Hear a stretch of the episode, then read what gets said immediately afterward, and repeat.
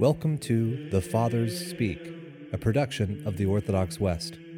Each day, Father John Fenton reads a selection fitted to the Western liturgical calendar from one of the Fathers of the Church.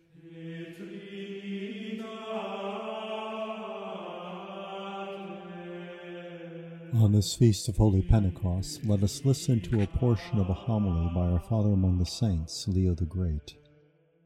Oh, how swift is that speech of wisdom! Where God is the teacher, how quickly is that learned which is being taught. No interpretation is used in order to understand, no practice is needed in order to use it. No time is needed to study, but with the Spirit of truth blowing wherever he pleases, the particular voices of each distinct people becomes familiar in the mouth of the Church. From this day the trumpet of the gospel teaching resounds. From this day showers of graces, streams of benedictions, water all the desert, and every wasteland since to renew the face of the earth, God's Spirit hovered over the water. To take away the old darkness, beams of new light flash out, when by the splendor of those glowing tongues the word of the Lord becomes clear, and speech takes fire. Both the force of giving light and the power for burning were present for this reason to create knowledge and to destroy sin. Although the very appearance of this event was especially awesome, and there is no doubt that in the exultant harmony of all the languages of the world the majesty of the Holy Spirit was present, still no one should think that the divine substance had appeared in these things which were seen with bodily eyes. The invisible nature, also common to Father and Son, showed by means of the sign he wished the quality of his gift and work, but in his divinity he held the distinctiveness of his own essence.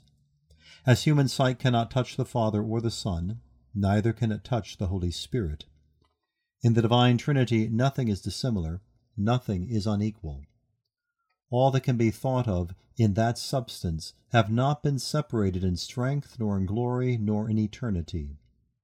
Although in the qualities of the persons one is Father, the other is Son, and the other is Holy Spirit, nevertheless there is not another divinity, nor is there a diverse nature. If indeed the Son is the only begotten from the Father, and the Holy Spirit is the Spirit of the Father and the Son, he is not like any created being which belongs to the Father and the Son, but is with each living and powerful, and subsisting eternally from that which is the Father and the Son. Thus, when the Lord, before the day of his Passion, promised to his disciples that the Holy Spirit would come, he said, I still have many things to say to you, but you are not able to bear them now. But when the Spirit of truth comes, he will lead you to the complete truth for he will not be speaking from himself, but will say whatever he has heard, and he will tell you the things to come.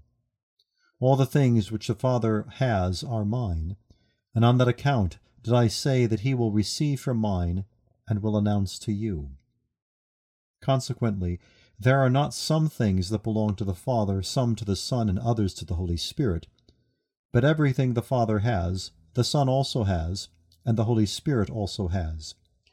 Never was there not this fellowship in that Trinity, because to have all things is to exist always.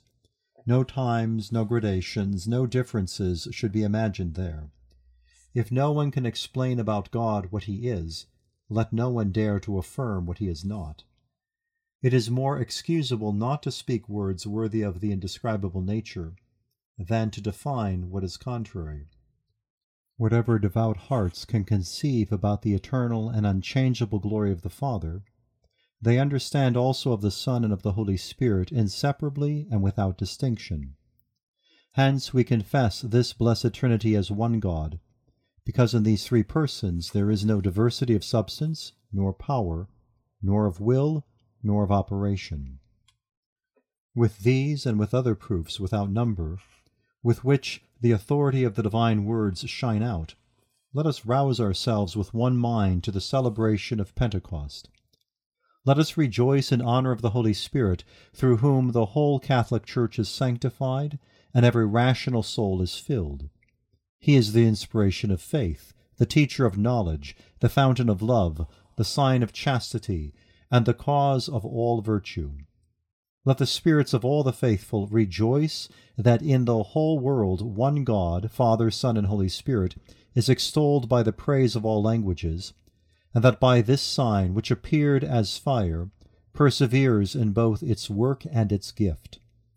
This Spirit of truth makes the home of his glory shine with the glow of his own light, and in his temple wishes that nothing be dark, nothing be lukewarm. From the strength and this teaching also has come for us the cleansing of fasts and alms.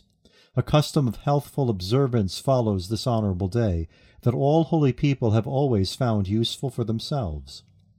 It is one which, with pastoral care, we urge you to celebrate earnestly, so that if unguarded carelessness has produced any spot in recent days, the reproof of fasting might atone for it, and a holy devotion amend it. Let us fast on Wednesday and Friday.